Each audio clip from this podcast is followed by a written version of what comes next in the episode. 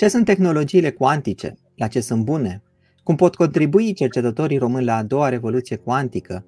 Cum putem înțelege fizica cuantică? De ce este și o problemă de politici, nu doar de cercetare? La aceste întrebări și altele din același domeniu ne va răspunde Radu Ionicioiu, cercetător la Institutul de Fizică și Inginerie Nucleară Horia Hulubei, invitatul nostru din această ediție a Deschis la cercetare.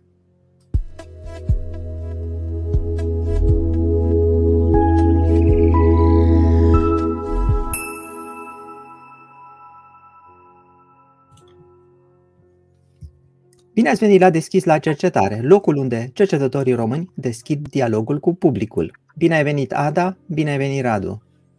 Bine v-am găsit. Mulțumesc pentru invitație. E o plăcere să particip la această emisiune. Uh, Radu, dăm voie, te rog frumos, să le spun celor care se uită la noi acum sau în viitor uh, câteva cuvinte despre background-ul tău uh, ca să fie mai elocvente lucrurile pe care le vei spune în continuare în acest podcast. Radu Ionicioiu are 25 de ani de experiență de cercetare în informație și tehnologii cuantice. A studiat fizica la Facultatea de Fizică a Universității din București. După ce a obținut doctoratul în matematică de la Universitatea Cambridge în 1999, a lucrat în Marea Britanie, Italia, Australia și Canada în mediul academic și în mediul privat la laboratoarele Hewlett-Packard, înainte de a reveni în România în 2012. Este membru în Strategic Advisory Board a EU Quantum Flagship și fondatorul și coordonatorul RoQNet, care are ca obiectiv dezvoltarea tehnologiilor cuantice în România. În prezent coordonează proiectul QT-Strat de elaborare a strategiei naționale a României în domeniul comunicațiilor cuantice. Între 2018 și 2021, Radu a coordonat primul proiect de cercetare în tehnologii cuantice în România, QTEC-RO, și este cercetător senior la Institutul de Fizică și Inginerie Nucleară Horia Holubei. Subiectele sale de interes au toate cuvântul cuantic în uh, coadă. E vorba de tehnologiile cuantice, de comunicațiile cuantice, informația, cuantic, informația cuantică, computerele cuantice și toate politicile care permit dezvoltarea acestora în România. Bine ai venit, Radu, în mijlocul nostru. Bine v-am găsit, mulțumesc pentru invitație.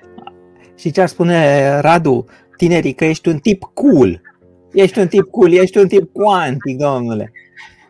Da, Quantum uh, este cam pe toate gardurile. L-am văzut pe o mașină, l-am văzut pe Quantum Garden, uh, sunt cam peste tot. Quantum Residence în Măgurele, da. Trebuie să spui și tu aici o etichetă, Quantum și gata. Eu e de ajuns.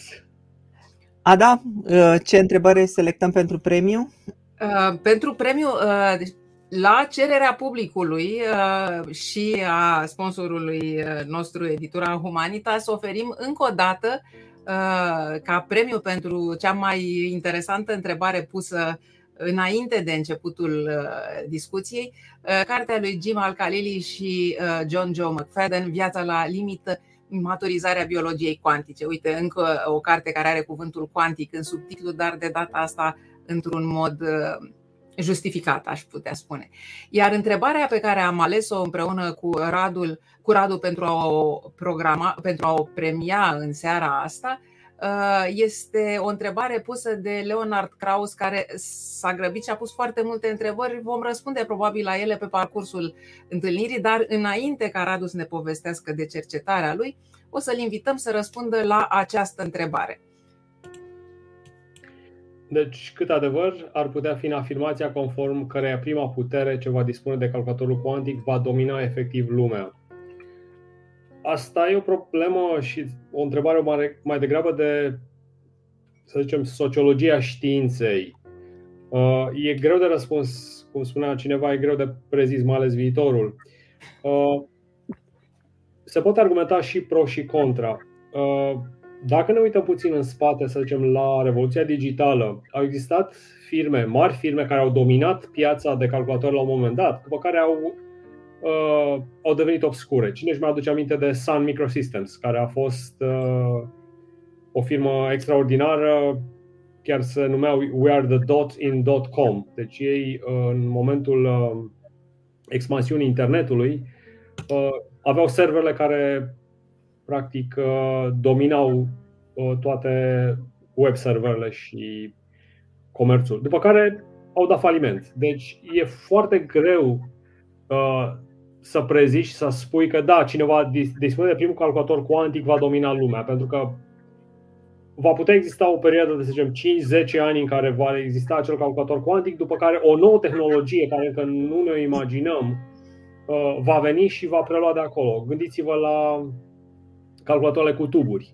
gândiți-vă la calculatoarele cu tranzistori. Toate au, au avut perioada lor de dominare, după care au decrescut și practic a venit o nouă tehnologie și e posibil ca o nouă companie, chiar dacă să zicem perioada este dominată, următorii 20 de ani va fi dominat, uh, vor fi dominați de o anumită companie, uh, să existe un startup care va sparge piața. Deci e foarte posibil lucrul acesta. Dar până atunci, cel care a pus întrebarea primește o carte, nu? Uh, deci, Kraus, Leonard, te rugăm să ne scrii la deschis la cercetare. Uh, iar noi, între timp, Ada, cred că putem să mergem la prezentarea pe care a pregătit-o Radu? Da. O adaug aici pe ecran. Okay. Deci, Radu ne vorbește astăzi despre magia cuantică. Să am control asupra... Ar trebui să ai. Două secunde.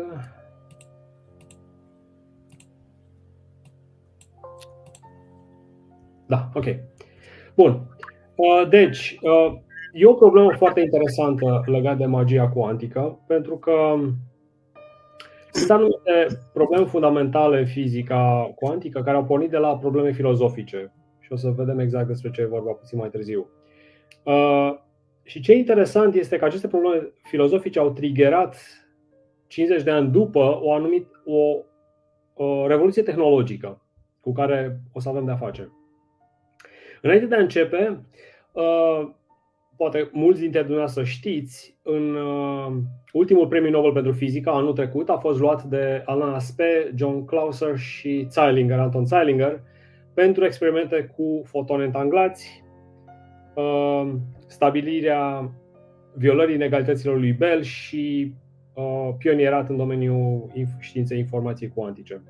Uh, este un premiu bine meritat, este un premiu care se aștepta de mult și iată, este un seal of approval, deci este ceva care pune pe, pe firmament uh, tehnologia cuantică. Uh, planul prezentării va avea două aspecte. Pe de o parte, voi vorbi puțin despre paradoxele cuantice și despre, să zicem, ating câteva probleme filozofice lucruri care m-au fascinat încă din uh, facultate, de când uh, uh, făceam filozofia fizicii la, fi, la Măgurele. După care voi trece la tehnologiile cuantice și vom vedea cum se face această trecere. E un spectru foarte larg, după părerea mea, pentru că, în general, cei care fac filozofie nu prea se ocupă de tehnologie și invers. Dar iată că cumva aici cercul se închide. Tehnologii cuantice sunt un domeniu foarte larg voi vorbi numai de două lucruri importante, comunicațiile cuantice și uh, computerele cuantice. Foarte pe scurt, pentru că după aceea aș vrea să discutăm. Uh... Ok, despre paradoxuri. Uh, cred că toată lumea știe despre celebra dispută între Einstein și Bohr. Uh, Bohr spunea, anyone who is not shocked by quantum mechanics has not understood it. Feynman, într-o celebră, le- într-o celebră lecție, spunea, cred că e sigur să spun că nimeni nu, nu, nimeni nu înțelege mecanica cuantică. E una din Messenger's Lectures uh, care l-a ținut în anii 60. Și... Da, să nu, să nu înțeleagă ascultătorii că nimeni chiar nu înțelege mecanica cuantică. Cred că e sensul e filozofic al cuvântului, nu? Da, deci, uh, bun, exact cum Einstein spunea, God does not play dice. Deci Dumnezeu nu joacă zarul. E o metaforă. Uh, mecanica cuantică este o teorie extrem de exactă și avem preziceri care sunt verificate în laborator, au fost verificate de mii și de zeci de mii de ori. Practic, toată tehnologia care ne înconjoară, tranzistorii, nu ar fi fost posibil fără înțelegerea structurii siliciului. Uh, Sau siliciu fără înțelegerea structurii atomului. Exact. Uh, deci nu ar fi posibilă toate observațiile care le avem, niciuna dintre observațiile care le avem nu contrazice mecanica cuantică. Dar pe de altă parte este și stranie pentru că intuiția noastră din lumea obișnuită nu poate concepe această dualitate, de exemplu, dualitatea undă-particulă, superpoziția. Un obiect poate fi un electron sau un foton, poate să se afle în două locuri în același timp. Entanglementul, această legătură și corelație foarte strânsă între două sisteme despărțite. Nelocalitatea. De ce? Pentru că aceste lucruri nu se regăsesc la scala microscopică. Macro, scuze, macroscopică. Da. Deci, toată, uh, tot ceea ce ne înconjoară, experiența noastră care provine din uh, interacția cu obiecte de zi cu zi, este foarte departe de acest lucru. Și oamenii au încercat să înțeleagă în uh, decursul timpului, la începutul mecanicii cuantice, să înțeleagă cu concepte clasice. Acest lucru nu a fost posibil. S-au străduit, chiar s-au străduit să, încearc, să încerce să pună bazele mecanicii cuantice cumva pe intuiția clasică. Pur și simplu nu merge.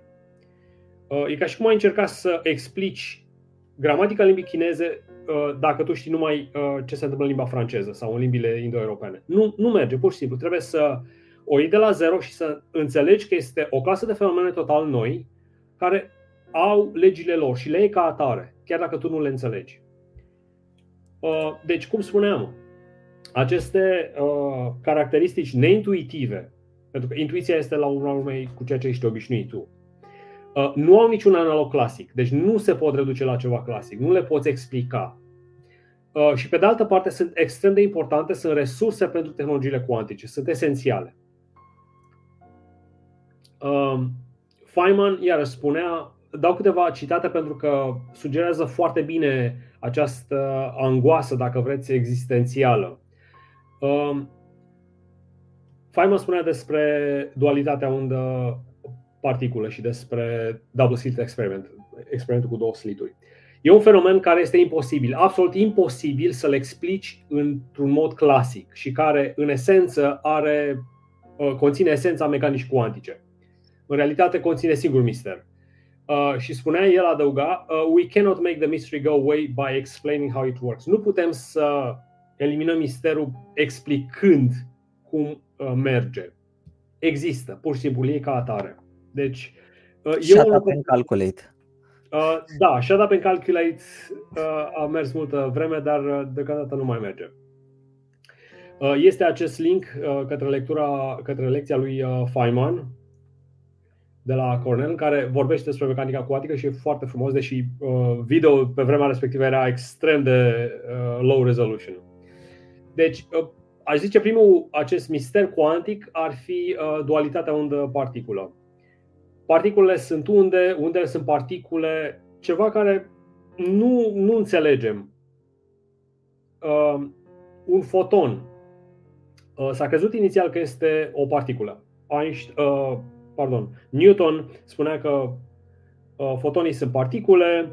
Uh, 100 de ani mai târziu, uh, Young a arătat că există interferență, deci dacă interferă trebuie să fie unde. După aceea a venit uh, efectul fotoelectric, iarăși au devenit particule.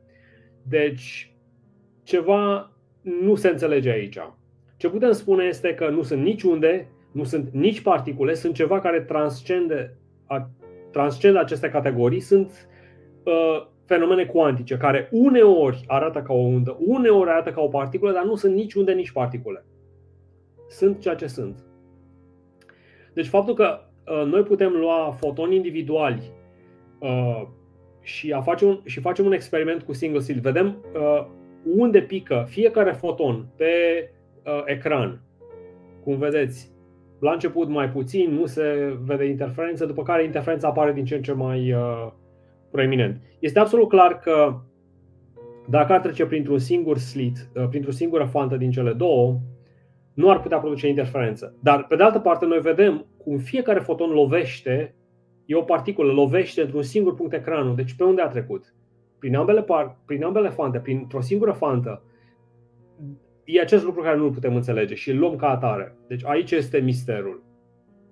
Uh, știi ce mă stăteam eu și mă gândeam, Radu, câteodată? Că poate un exemplu foarte bun este dacă iei lumină și spui lumina este absorbită de un atom. Pentru că lumina are o lungime de undă care este, știu și eu, 500 uh, de nanometri, da? Da. să zicem de 500 de ori mai mare decât un atom. Deci acea undă de lumină care vine la un moment dat și e absorbită, e absorbită la un moment dat o parte din ea doar de un singur atom. Deci e ca și cum lumina a devenit odată punctuală în locul în care a fost măsurată de atomul respectiv. Da, absolut. Deci uh, e un fenomen de măsurătoare, pentru că așa, practic, uh, vezi un foton. E absorbit într-o, într-un siliciu, să zicem, într-o uh, bandă de energie. Atomică. Un, uh, o pereche electron gol care se amplifică și se măsoară și se vede.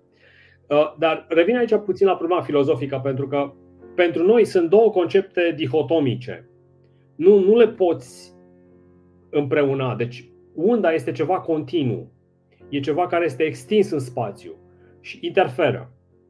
Precum știm, undele radio interferă, undele sonore interferă, undele pe apă interferă. Particula, pe de altă parte, e ceva localizat, e discret, comes in chunks, deci vine în, în, uh, în bucăți. E localizată, nu poate să fie și aici și acolo, și în punctul A și în punctul B. Și nu interferă. Ei bine, același lucru, fotonul sau electronul sau un atom, uh, poți să-l vezi ca o particulă uneori, că îl vezi pe ecran, lasă o urmă, vine în uh, pachete localizate, dar pe de altă parte interferă, trece prin două slituri în același timp. Cum? Pur și simplu e un fenomen nou, îl luăm ca atare. Nu poți explica culoarea dacă tu știi numai alb-negru. E foarte greu. Uh, este ceva care transcende, este ceva, o, un fenomen total nou. La fel, uh, superpoziția. Pisica lui Schrödinger pe care o știm, o pisică care e vie, moartă, e un ghedac în experiment, evident, dar iarăși este unul dintre problemele, e una dintre probleme care a stat la baza uh, multor dezbateri filozofice și foarte mulți, uh, foarte mulți fizicieni încă dezbat uh, această problemă. Pentru că nu avem o interpretare uh, care este, să zicem, recunoscută de toată lumea. Deci e una din probleme și, să zicem, aici cred că ar fi o problemă de filozofia științei și de sociologia științei. Uh, cred că este singura teorie fundamentală care are un aparat matematic extraordinar, care este confirmată în zeci și zeci și zeci de mii de experiențe, dar pe de altă parte nu știm ce se, ce, ce se întâmplă în spatele ei. Nu știm what's inside the box. Nu avem genul acela de explicație sau de intuiție. Uh, cum spunea ceva despre matematică, you don't understand things, you just get used to them. Te obișnuiești cu ele. Asta este. Exact cum nu poți explica uh, fenomenele electromagnetice prin uh, fenomene mecanice de tip scripeți și roți dințate. Sunt altceva. Nu poți reduce electromagnetismul la termodinamică, nu poți reduce electromagnetismul la mecanica newtonană. E altceva. E un domeniu total nou. Da, dar nu este o, în principiu o confirmare a ceea ce spunea Kant la un moment dat, că nu poți să știi lucrul în sine, ci poți întotdeauna doar să-i faci o descriere. Uh, mm, Mai mult de atâta. Nu este, nu este domeniul meu, deci n-aș afirma sau infirma ceea ce spune Kant, pentru că nu-l înțeleg bine, deci prefer să stau pe domeniu care pot să spun lucruri uh, cu oarecare, să zicem, profesionalism. Deci nu știu ce spunea Kant și nu, nu înțeleg ce spunea Kant sau unde Aici sunt interpretări foarte mari, deci nu cred că are sens. Entanglementul, iar alt mister, faptul că întregul este mai mult decât suma părților. În uh, fizica clasică, dacă am un sistem compus din două particule, din două obiecte și știu totul, tot ce se poate spune despre primul obiect și știu tot ce se poate spune despre al doilea obiect, știu totul despre întreg. În mecanica cuantică nu e așa. Poți să am doi uh, fotoni întanglați, știu tot ce, totul despre primul, știu totul despre al doilea, dar despre întreg nu știu nimic.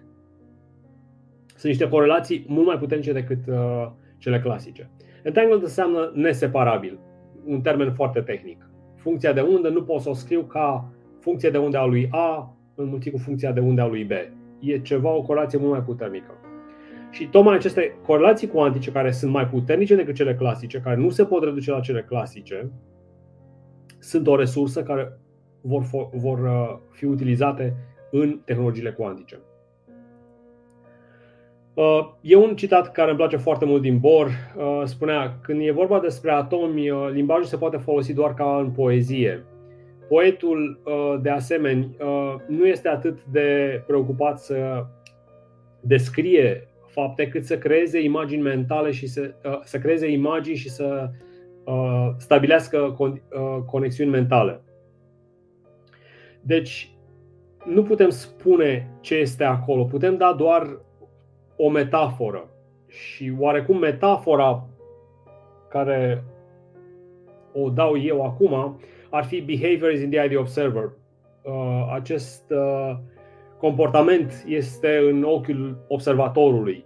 Același obiect poate uneori să lase o umbră E, o umbră G, o umbră B, depinde cum este privit. Dar el nu este nici E, nici G, este cu totul altceva. Deci obiectul acesta de lemn, care vine de la Gödel Escherbach, de pe coperta celebrei cărți, nu este nici E, nici B, nici G, e un obiect în sine, care are esența lui. Dar uneori apare ca un G, uneori apare ca un E, alteori apare ca un B. Deci, la fel și fenomenele cuantice, ele apar într-un anumit fel și, a, acum e particulă. Nu, nu e particulă, seamănă cu o particulă, se comportă ca o particulă. La fel, acum e o undă, se comportă ca o undă, dar el e altceva. Cam asta ar fi, să zicem, uh, concluzia uh, pe care o am eu, care am tras-o eu. Uh, cum spunea și Feynman, paradoxul este numai conflictul dintre realitate și ceea ce crezi tu că realitatea ar trebui să fie. Deci preconcepția ta și prejudecățile tale. Și lucrul ăsta cred că l-am văzut în istoria matematicii de mai multe ori. Gândiți-vă la pitagoreici. Pentru pitagoreici, radical din 2 era irațional, adică cum acel număr nu poate să existe, pur și simplu. Cel care l-a descoperit, uh, știți că a avut o, o întâmplare o neplăcută. o întâmplare neplăcută, da. De asta e și spune, nu irațional. Exact. Deci e o, e o conexiune foarte interesantă pe care o găsesc uh, aici între un uh, același nume, același cuvânt. Pe de o parte are un uh, un conținut strict matematic. Irațional înseamnă nu este o, un ratio, nu este un raport de două numere întregi. A supra B, unde A și B sunt întregi. Irațional, deci nerațional, atâta tot.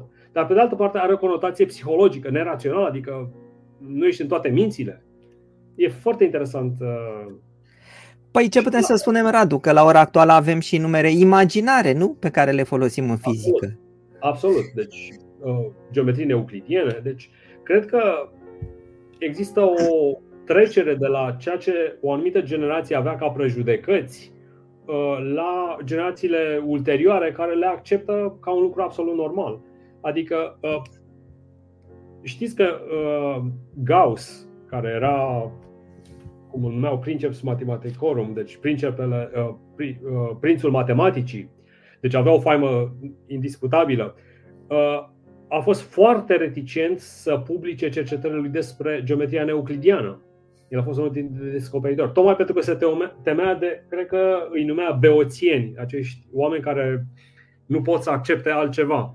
Deci, uh, chiar și el și-a dat seama că e un concept prea revoluționar, geometria neuclidiană, ca să poată fi acceptat. Cred că la un moment dat un filozof uh, spunea cine nu acceptă geometria euclidiană cu frumusețea demonstrațiilor trebuie să fie nebun pur și simplu. Adică geometria euclidiană este o necesitate. Nu o accepti înseamnă că ar trebui să mergi la sanatoriu. E, uite că există noi obiecte matematice care nu se conformă acestor tipare, acestor uh, prejudecăți matematice. Un număr trebuie să fie neapărat un raport de două întregi. Nu, un număr poate să fie orice altceva. Adică sunt numere iraționale, sunt numere transcendente, care nu au acel, uh, acea proprietate. Exact. Deci conceptul de număr este mai mare decât conceptul de a fi rațional sau nu. Ok, cred că am divagat puțin. Deci, uh, paradoxul este un conflict dintre realitate și ceea ce crezi tu că realitatea ar trebui să fie.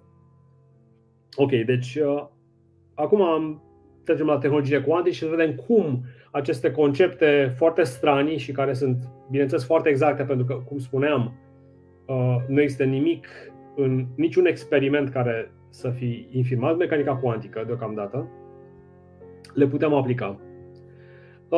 O întrebare care poate mulți dintre noi și-au pus-o ar fi care va fi o tehnologie cheie în secolul 21? Să zicem, în felul în care electromagnetismul a fost pentru secolul trecut, în care termodinamica a fost pentru secolul dinaintea lui. Și cred că este util să vedem puțin o perspectivă, să vedem perspectiva dezvoltării ideilor științifice și cum s-a ajuns de la o știință la o tehnologie.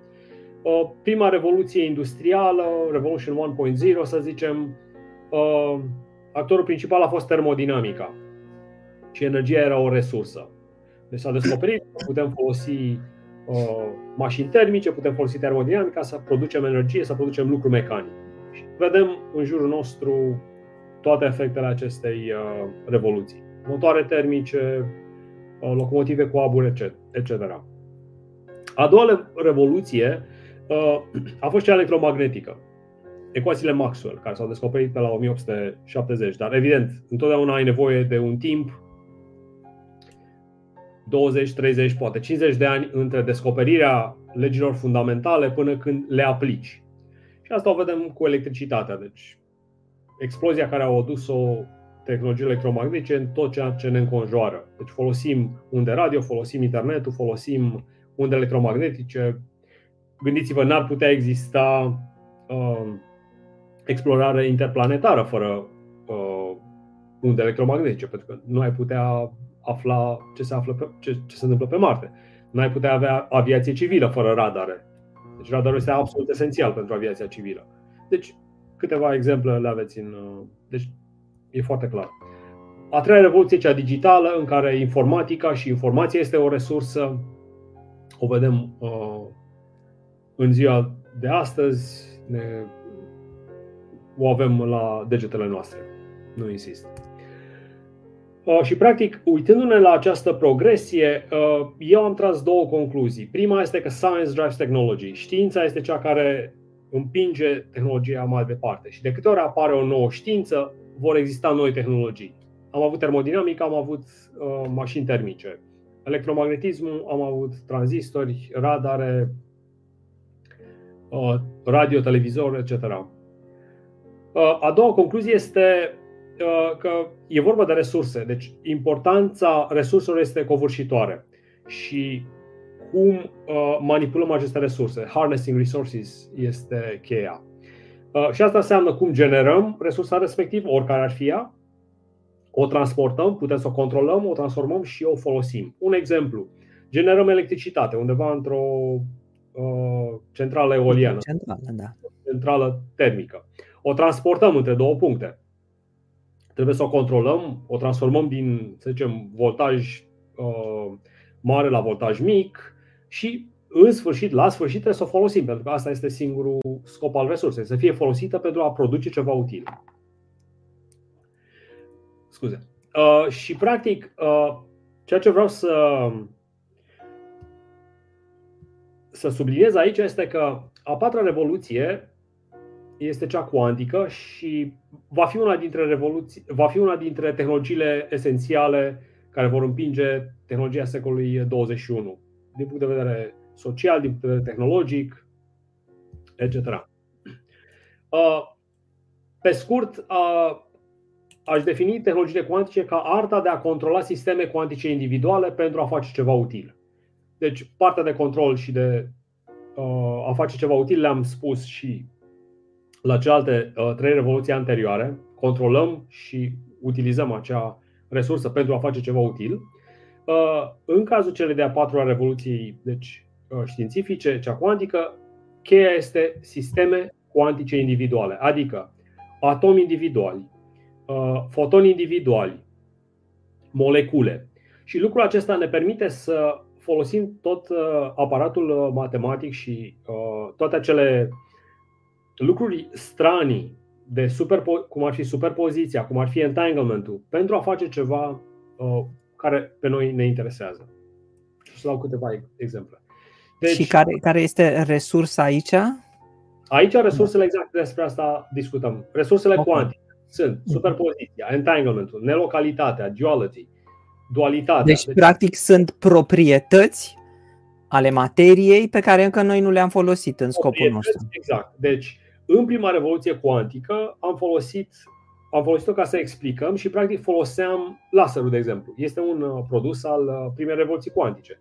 Dar laserul este o lumină la limita cuantumului. Deci este o lumină, o lumină coerentă. Nu este încă cuantică, e chiar la graniță. Deci în uh, tehnologie cuantică, tehnologiile cuantice avem nevoie de fotoni individuale, avem nevoie să controlăm fotonul unul câte unul. Și e destul de greu lucrul acesta.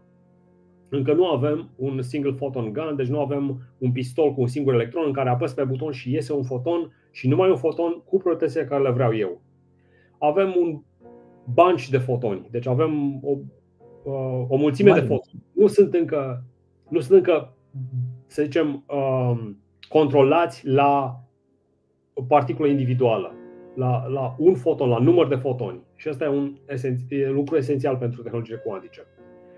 Uh, și practic, cum spuneam, nu pot fi explicate clasic, deci nu au un analog clasic. Deci degeaba încercăm să le explicăm cu niște fenomene clasice, cu analogii, că parcă ar fi așa sau de fapt seamănă cu asta. Nu, e ceva total uh, diferit. O luăm ca o atare. Sunt esențiale pentru tehnologie cuantice și toate tehnologie cuantice se bazează pe aceste lucruri, pe superpoziție, pe entanglement. Și practic scopul este să uh, le domini ca să faci ceva util. Deci ai aceste sisteme cuantice, le manipulezi și vei face ceva util. Generezi, transporti, uh, control și așa mai departe. Uh, sub umbrela tehnologiilor cuantice, care sunt tehnologii disruptive, uh, sunt cam patru mari piloane. Comunicațiile cuantice, sensing, imaging și metrologia cuantică, simulările cuantice și computerele cuantice, computația cuantică. Uh, toate folosesc aceleași resurse, dar le folosesc în moduri diferite. Exact cum, la fel, unde electromagnetice se folosesc și în mașina de remene de la spital și în uh, radarul uh, care îți permite să vezi prin nori. Dar scopul lor este total diferit. Unul e imagistică, altul este comunicație și așa mai departe. Deci, uh, comunicațiile cuantice și viitorul quantum internet, o să vorbesc uh, mai pe larg, practic, despre primul și ultimul domeniu, uh, îți vor permite să ai comunicații super sigure. Și o să vedem exact despre ce este vorba. Simulările cuantice ne vor permite să avem simulări foarte bune despre materiale noi, despre medicine, despre medicamente noi, baterii foarte eficiente, așa și mai departe. În prezent, nici cele mai puternice supercalculatoare, supercomputere care există, nu pot simula în detaliu molecule simple, molecula de cafeină chiar se vorbea, care are uh, câțiva zeci de atomi. Dacă să-i simulezi în toată complexitatea lor, uh, nu e posibil. Și atunci trebuie să faci aproximații. Trebuie să trunchezi.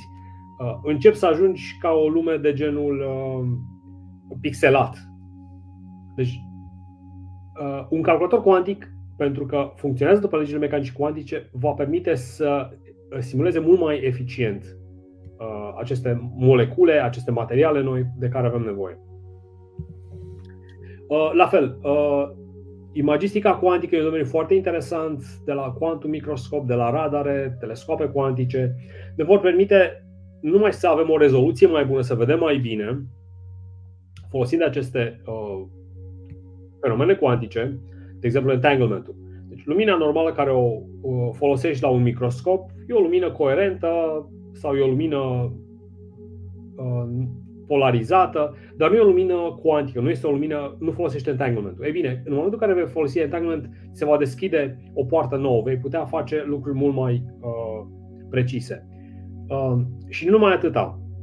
De exemplu, imagistica normală, uh, pe ce se bazează? Ai un obiect care vreau să-l să-i fac imagistica, trimit o, o rază de lumină către acel obiect și măsor ce se reflectă sau ce se transmite prin obiect. Dar ceea ce măsor sunt fotonii care au interacționat cu acel obiect. Ei bine, în lumea cuantică, în imagistica cuantică, sunt uh, tot felul de noi proceduri, uh, ghost imaging uh, și așa mai departe, în care eu pot să fac imagistica aruncând la gunoi fotonii care au interacționat cu obiectul și măsurând fotonii care nu au interacționat cu obiectul, dar sunt corelați cu ei. Și asta deschide un univers uh, foarte interesant. Uh, de exemplu, în infraroșu, vreau să fac imagistica unei celule. Era uh, un articol foarte interesant în care se vedea inima unui șoarece în infraroșu, pentru că este o lungime de undă care pe mine mă interesează, sau pe biologii interesează. Problema cu infraroșu, eu vreau să fac imagistica infraroșu, dar uh, problema este că detectorii sunt uh, foarte puțin eficienți, uh, trebuie scrăciți, sunt mari, optica în infraroșu este iarăși scumpă și grea. Și atunci ce fac? Am doi fotoni corelați, un foton infraroșu care interacționează cu obiectul, cu sample, un foton invizibil. Uh, după ce fotonul infraroșu interacționează cu obiectul, eu îl arunc la gunoi. Măsor numai fotonul invizibil. Și asta e un avantaj fantastic pentru că optica invizibil este ieftină. Gândiți-vă, costă un dolar o cameră care o pun pe un telefon. CMOS-urile și toate camerele care le am sunt extrem de ieftine. Deci imagistica în vizibil este ieftină, eficientă, nu trebuie să răcesc, este miniaturizabilă, nu am dita mai camerele răcite la uh, temperatura azotului lichid. Deci rezolvă o problemă foarte importantă. Ei bine, din punct de vedere clasic, nu pot să înțeleg cum adică fac imagistica cu un foton care n-a atins obiectul. Ei bine, se poate, tocmai prin aceste corelații puternice dintre cei doi fotoni. Uh, ok, deci cum spuneam, o să mă concentrez pe două aspecte, comunicațiile cuantice și computerele cuantice. O, o întrebare generală pentru ascultătorii noștri, cât de des folosiți criptografia? Criptografia clasică. Folosiți criptografia în viața de zi cu zi? Nu folosiți? Poate unii da. știu. Poate pot, să, știu. pot să răspundă, dar pot să spun eu că probabil o folosesc, dar fără să știu. Exact. Pentru că am citit acolo când trimit mesaje pe WhatsApp, zice este securizată transmisia. Ok. Deci, what, iată, singurul, unul dintre puținele avantajele WhatsApp-ului. Ok. Deci, folosim criptografie când uh, ne urcăm în mașină. Există acel immobilizer, deci cheia de la mașină folosește criptografie. Ca să intrăm, ca să pornim mașina, Folosim criptografie când uh, retragem bani de la bancomat, când facem uh, o plată la POS, când facem, evident, mobile banking, cumpărăm ceva de pe internet. Când intrăm într-o clădire, folosim criptografia, cardul de acces. Uh, și, evident, tot ce se leagă de internet, unde apare HTTPS, acel S de la Secure, e un protocol securizat. Și mai ales, un lucru foarte important când faci un update când faci un update pe telefon sau pe un calculator, când trebuie să-ți instalezi un nou sistem de operare sau să-ți updatezi pe cel vechi, este absolut esențial ca acel update să fie semnat de firma care îl face, de Apple, de Microsoft, de, uh, de Google, dacă e Android și așa mai departe. Deci este absolut esențial pentru că altfel oricine ar putea să spună hei, eu sunt Microsoft, se impersonează, îți pune un update și îți ia controlul total asupra dispozitivului tău. Gândiți-vă ce s-ar întâmpla la uh, o mașină electrică, cum e Tesla, care face updates over the air, cineva care spune, hei, eu sunt Tesla, updatează mașina cu un nou sistem de operare, după care îți preia, un hacker îți preia controlul mașinii, nu mai ai frâne, nu mai ai uh, direcție, poate să facă absolut orice vrea. Deci e o problemă totuși de viață și de moarte. Ok. Deci, problema fundamentală aici este că un computer cuantic, un viitor computer cuantic, pentru că deocamdată computerele cuantice nu sunt suficient de puternice, sunt în stadiu experimental, dar știm clar cum funcționează și știm clar că sunt mai eficiente decât cele clasice, uh, vor sparge securitatea internetului. Tot ce înseamnă comunicații sigure, guvernamentale, private, WhatsApp, etc. Semnături digitale, uh, rețelele mobile de 5G, tranzacțiile financiare, autentificarea, intri într-o clădire, te autentifici, infrastructura critică și software updating, cum spuneam, mașini și computer. Deci acest lucru se știe. Se știa din anii 93, când uh, Shor a descoperit un uh, algoritm cuantic eficient, scuze,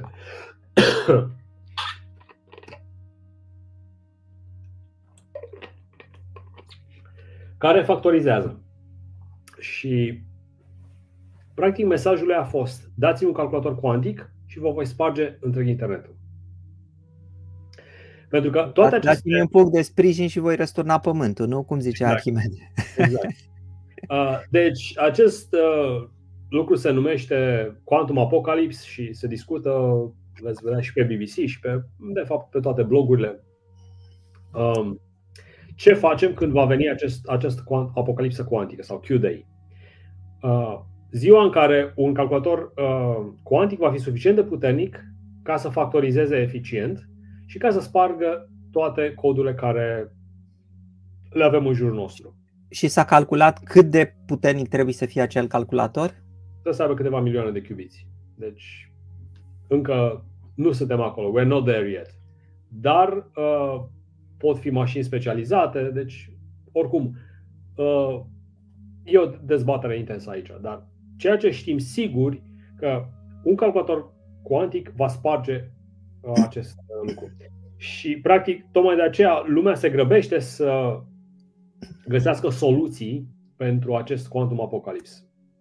Uh, de exemplu, există un white paper, septembrie anul trecut, World Economic Forum, care spunea că în următorii 20 de ani, 20 de miliarde de device-uri digitale vor trebui să fie upgradate sau înlocuite cu post-quantum criptografie. Criptografie post-quantică sau criptografie rezistentă la quantum. Aici sunt uh, două lucruri puțin diferite. Deci, păi, ideea tu, do, următorii 20 de ani tu ne sperie acum mai mult decât cu ChatGPT.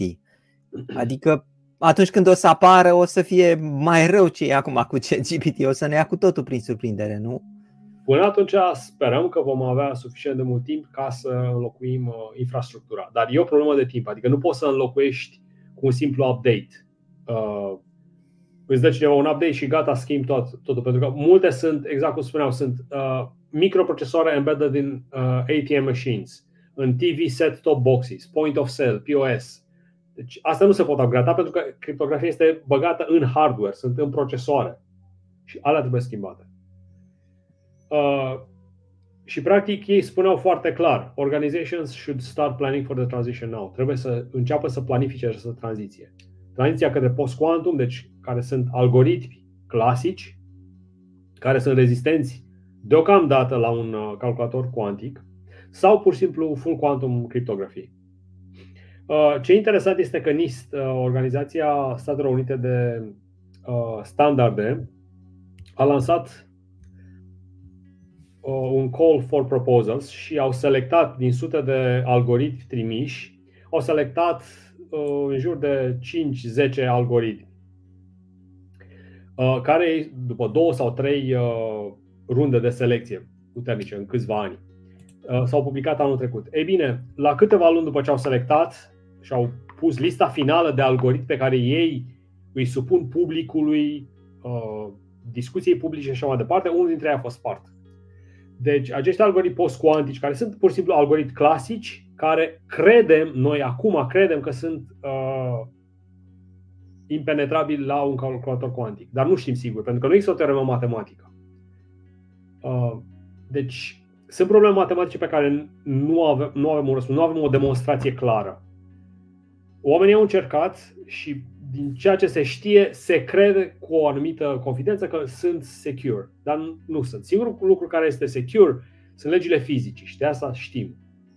Și de asta, uh, practic, uh, full quantum cryptography este cea care îți va asigura ceea ce se numește informationally theoretically secure și nu computationally secure. Deci este computație este sigură atâta timp cât nu ai un calculator foarte mare. Pe când, uh, un calculat, pe când un, uh, criptografia cuantică este sigură chiar și dacă ai un calculator cuantic. Deci nu poate fi spartă nici în cazul acela. Pentru că sunt fenomenele acelea de superpoziție despre care vorbeam, în care știi că ești ascultat. Și atunci nu folosești acel cod. Deci, um, un, un fenomen care nu-l ai, cum spuneam, în fizica clasică. În fizica clasică tu poți intercepta un semnal, îl copiezi, pentru că un semnal clasic se poate copia de, de numărate ori, și tu nu știi că cineva l-a copiat în tranzit. Pe când un semnal cuantic nu e așa. Un semnal cuantic, dacă îl copiezi, îl modifici și atunci lași o urmă, lași o amprentă. Și atunci știi că, ești, că a fost uh, interceptat. Deci e foarte simplu. Hoțul deci, cuantic care lasă urme. Da. Uh, dar e o teoremă care spune no cloning theorem, deci uh, o stare cuantică necunoscută nu poate fi copiată perfect. Pe când, evident, o stare clasică necunoscută poate fi copiată perfect de n ori. Dar o stare cuantică necunoscută nu poate fi copiată perfect. Deci nu pot să am no cloning, deci nu există clonare cuantică. Și pe asta se bazează uh, criptografia cuantică. Ok, ce se întâmplă în lume? Uh, China e cea mai dezvoltată deocamdată. Are un uh, backbone care îl vedeți aici pe hartă între Beijing și Shanghai de 2000 de kilometri, echivalent distanței București-Bruxelles, cu mai multe noduri intermediare, pentru că deocamdată tehnologia nu îți permite să mergi uh, la distanță dintr-un singur sta, uh, pas. Există um, pierdere fibră optică. Uh, clasic, pierderea din fibră optică tu le uh, rezolvi foarte simplu cu un amplificator, deci după câțiva kilometri, tu amplifici, să zicem, uh, semnalul tău clasic. Quantic nu poate, exact cum spuneam, un semnal cuantic nu poate fi amplificat și atunci mergi 50 de kilometri, după care ai un uh, nod secure și iară mergi 50 de kilometri și așa mai departe, deocamdată. Au pus uh, primul satelit de comunicații cuantice pe orbită, care a dovedit undeva la 500 de km altitudine, a trimis uh, fotoni individuali. Deci e vorba de fotoni individuali. Un foton și nu un puls uh, laser, care are miliarde de fotoni. Și a ajuns de acolo din spațiu unde trebuie la detector fără să fie uh, oprit. Uh, o parte din el, bineînțeles. Adică trimiți un miliard de fotoni și recepționezi numai, uh, nu mai știu care era pierdere, erau 20-30 de decibeli. Deci poți să calculezi, probabil un foton din 1000. Dar cel care a, care a, a fost detectat era fotonul trimis de pe satelit și nu unul interceptat și retrimis. Deci asta a fost esențial, pentru că s-au măsurat inegalitățile URB, etc. Deci. Și practic ei au o rețea cu acest satelit. Uh, anul trecut, în iunie, au lansat un al doilea satelit mai mic, mai eficient, cu o rată de tranziție mai mare. Și practic au o rețea în care poți să comunice între, un, între puncte aflate, uh, e un articol din Nature din 2021, la 4600 de kilometri. Deci distanța dintre acest observator de la Sol și probabil Shanghai. Deci o distanță enormă. Ce se întâmplă în Europa? Europa a început să se trezească pentru că multe din tehnologiile și uh, teoriile și ideile au fost dezvoltate aici, dar n-au fost împise mai departe către Uh, să zicem, o finalitate tehnologică. Deci exista un laboratoare, copiii se jucau cu ele. Păi Allen Aspect, nu? Uh, din Franța, după aceea Anton Zeilinger, sunt europeni. Absolut, absolut. Uh, și practic s-a semnat acest acord, EuroQCI, European Quantum Communication Infrastructure, deci um, infrastructura de comunicații cuantice a Europei, care se va um, care se va pune în funcțiune. Uh, eu am fost uh, am avut privilegiu să fiu uh, în în EuroQCI Sherpa și practic am ajutat la semnarea acestui acord prin oficialitățile române, evident. Și este foarte bine că acest lucru se România face parte și suntem iată în, în Europa și acest lucru se va întâmpla. Ce se Uh, cum va fi acest uh, EuroQCI? Va avea două componente, o componentă terestră prin fibre optice, deci rețele normale pe fibră optică care există între universități, institute de cercetare, între academie, între guvern um, și o rețea uh, satelitară în care ai stații optice la sol, deci telescope, care primesc acei fotoni transmit de un satelit, care se va lansa în curând. Deci ESA împreună cu Uh, Uniunea Europeană colaborează ca să lanseze acești sateliți în viitor și să trimită fotonii de la satelit la uh, stațiile la sol. Aici vedeți, de exemplu, un satelit care are două telescope, produce, are o sursă de fotoni retanglați. Deci fotonii retanglați vin în perechi. Sunt acești uh, fotoni foarte corelați. Un foton îl trimite la stânga, un foton îl trimite la dreapta și ai aceste corelații la distanță și poți să-ți faci cheia care știi sigur că este neinterceptată de nimeni, deci numai tu și, uh, și cel care a primit al doilea foton o știe. În România, în momentul de față, elaborăm strategia națională de comunicații cuantice, deci conducem, conduc produc acest proiect cu Babeș Boia, Universitatea Babeș Boia și IFTM, Institutul de Fizică, Tehnologie Material din București. Sunt doi parteneri. Avem patru obiective strategice. Unul, cercetarea, evident, să avem aceste puncte în care cercetarea înflorește, pentru că nu poți să faci o tehnologie nouă fără cercetare. Al doilea, al doilea obiectiv strategic este educația și uh, trainingul, care iar sunt esențiali. Nu poți să faci o masă de specialiști dacă nu-i educi în acest lucru. Infrastructura, evident, să ai uh, rețele de comunicații cuantice intra-city, intercity, National Quantum Backbone, cross-border links. Și, evident, ultimul punct, uh, tot așa foarte important, industria. O industrie de componente, de aplicații, de servicii care iau cercetarea și iau roadele cercetării și le pun în, uh, în industrie pentru beneficiul tuturor.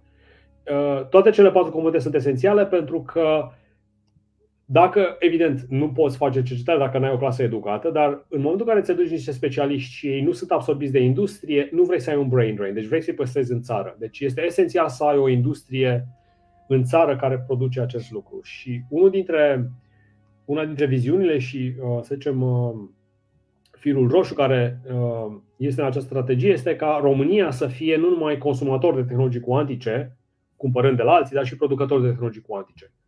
Pe specialitatea noastră, adică să producem și să participăm la această viitoare industrie cuantică.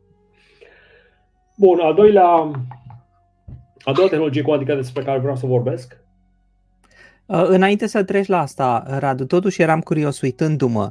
Este un proiect civil, dar oare nu sunt proiecte militare care se ocupă de aceste comunicații cuantice? Pentru că ei trebuie să-și securizeze în primul rând comunicațiile, nu? Absolut, deci sunt convins că și militarii au proiectele lor și le vor face, dar deocamdată nu, nu sunt publice. Da. Noi în uh, acest proiect în Qtestat am uh, adunat grupuri de specialiști, grupurile de lucru din toți actorii cheie, de la guvern, de la armată, de la academie, de la universități, industrie, deci cei care sunt interesați în dezvoltarea acestor. Și le-am cerut părere, am discutat cu ei, deci ăsta e rolul grupurilor de lucru, să existe un forum de discuție. Deci, um, Bun, hai să trecem la calculatoare cuantice. Bun, calculatoare cuantice. Uh, prima întrebare care ar putea pune cineva, de ce avem nevoie de calculatoare cuantice? Adică avem supercomputere, tot mereu auzim de supercomputere și mai mari și mai mari, uh, de la megaflop la teraflop, la petaflop, la exaflop. De ce? Uh, răspunsul e foarte simplu. Anumite probleme sunt grele, foarte, foarte grele. De exemplu, simulările moleculare pentru noi medicamente. Întotdeauna când simulezi o moleculă, o moleculă poate să aibă undeva între zeci și sute de atomi. Ca să simulezi cu toți electronii care îi iau, gândiți-vă că numai un carbon are 6 electroni. Uh, în momentul în care trebuie să simulezi acea moleculă, spațiul de simulare crește exponențial. Deci eu dacă, să zicem, clasic, am uh, N particule clasice cu spin, să zicem, up sau down, uh, N particule au 2 N spin, deci variază liniar, variază polinomial.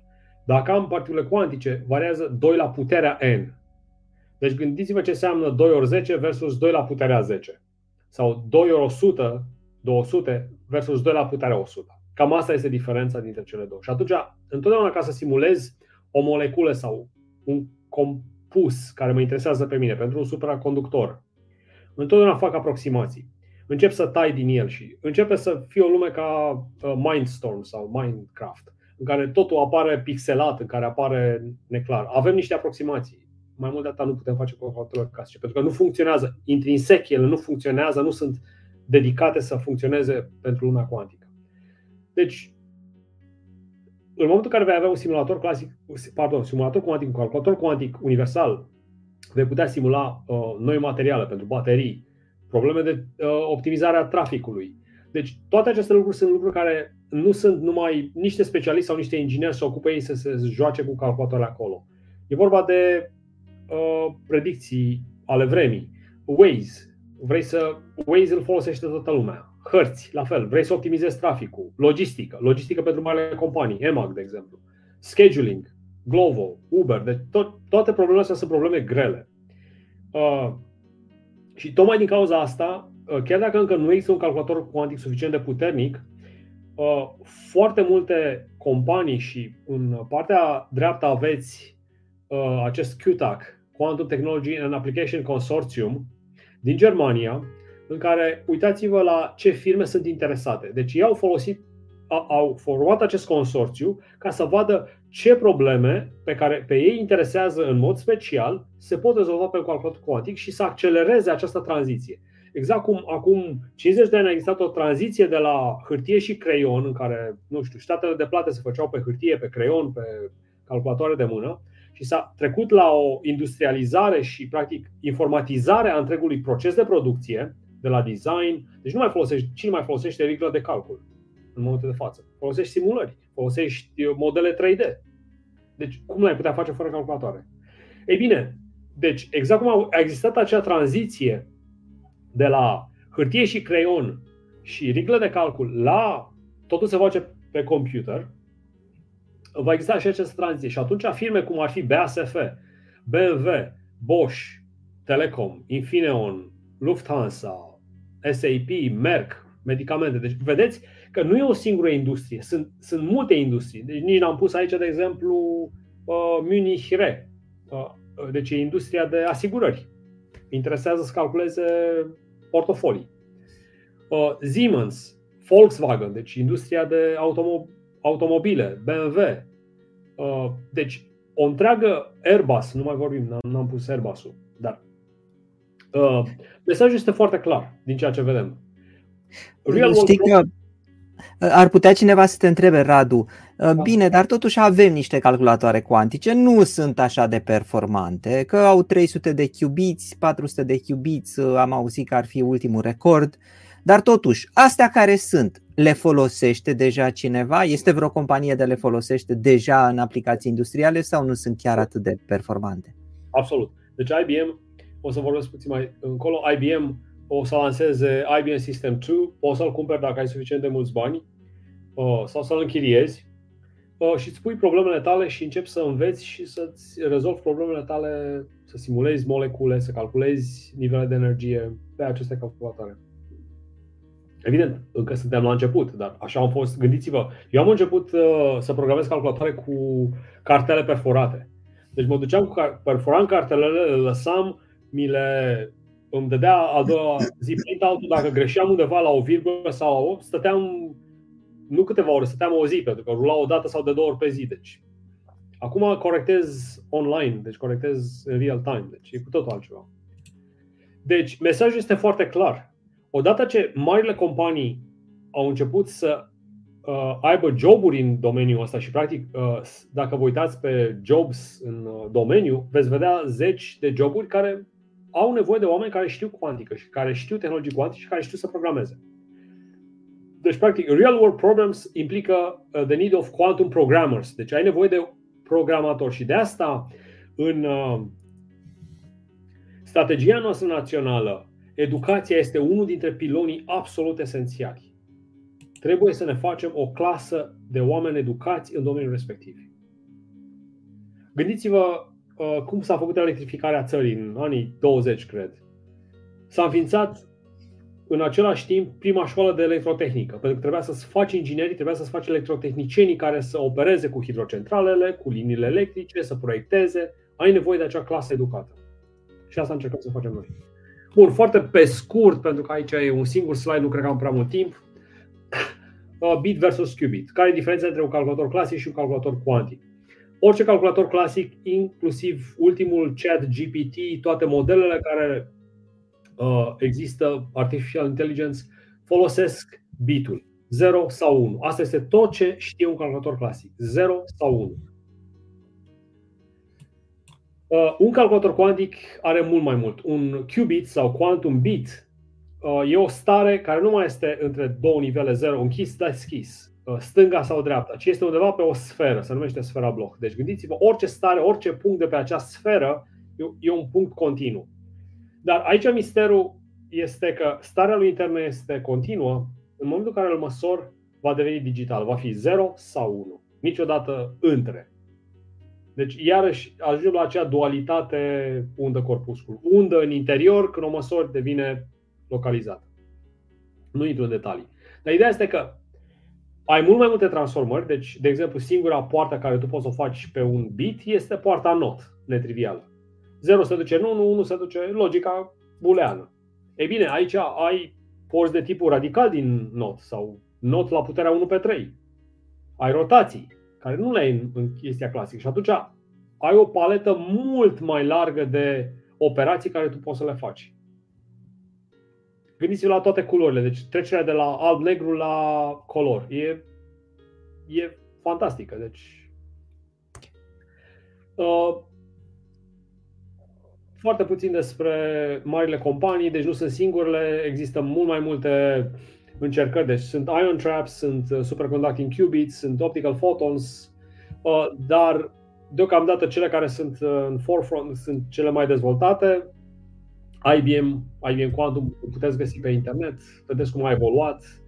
De la 5 qubits în 2016 până la 2000, 1100 și ceva de qubits în 2023. Au un plan foarte bine stabilit până în ce an, deci au un roadmap și în momentul în care un gigant de tipul IBM îți dă un roadmap, ce o să avem, ce uh, facilități o să avem, nu numai ca număr de qubits, dar ce erori o să avem pe qubit, uh, uh, ce integrare verticală o să avem, pentru că aici e vorba de full stack, deci nu numai de calculatoare, e vorba de cum îl controlezi, de, uh, îți dai seama că lucrurile sunt destul de serioase. Și mă întrebare, cât de mare este clubul de la IBM care face lucrurile astea? Vorbim de o mie de oameni? O, sincer nu știu, dar probabil că în jur de, în jur de o mie de oameni. Sunt sute acolo oameni. trebuie să ai efectiv uh, specialiști peste specialiști, uh, fizicieni, ingineri, uh, electricieni.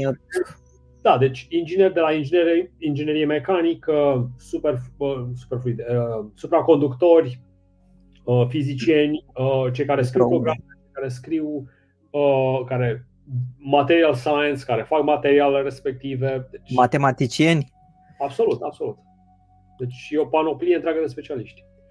Uh, Google are un chip cam de 54 de qubits, dar au făcut niște probleme interesante cu el, au arătat, ei zic, supremația, alții nu sunt uh, chiar așa de acord. Dar imaginea de sus e cea al IBM uh, System 2 care o să lanseze anul acesta, vor să fie modular, Uh, puteți să-l găsiți pe internet să vedeți un mic filmuleț de câteva minute în care arată cum pot să pună mai multe sisteme, cum, poate să, cum pot să swap racks, pentru că în univers, într-un uh, environment, într-un, într-un mediu industrial, pe tine te interesează să scoți un uh, rack și să pui alt rack dacă se întâmplă ceva acolo în real time, deci nu să stai să-l repal cu, red, cu LEDCO, nu să lipești.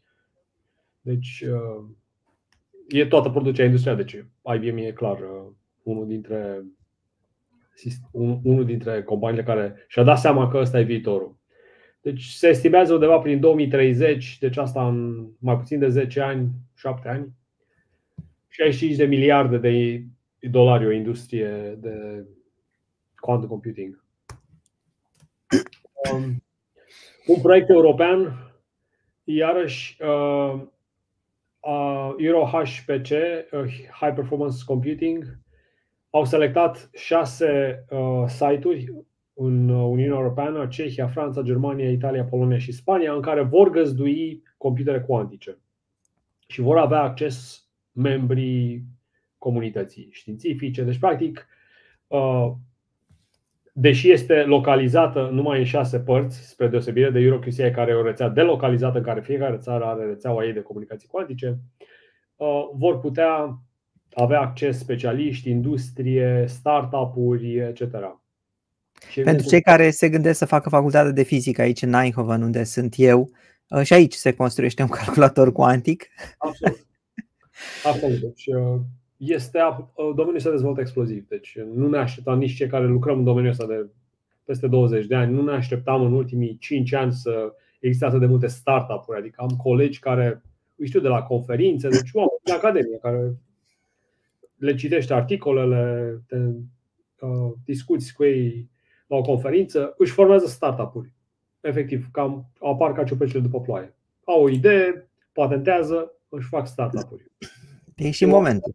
De ce să nu? Absolut.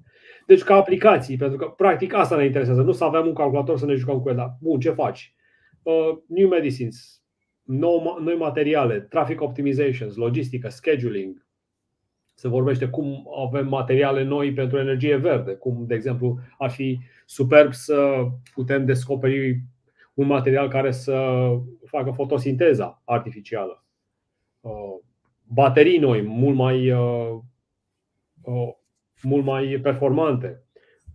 Supraconductori la temperatura camerei. Îți poți pierderi. Și evident, mesajul e clar. We need to educate and train quantum programmers. Avem nevoie de acești programatori. Deci exact cum s-a făcut toată industria românească de IT pe baza absolvenților de la Computer Science, trebuie să facem ceva similar și pentru asta.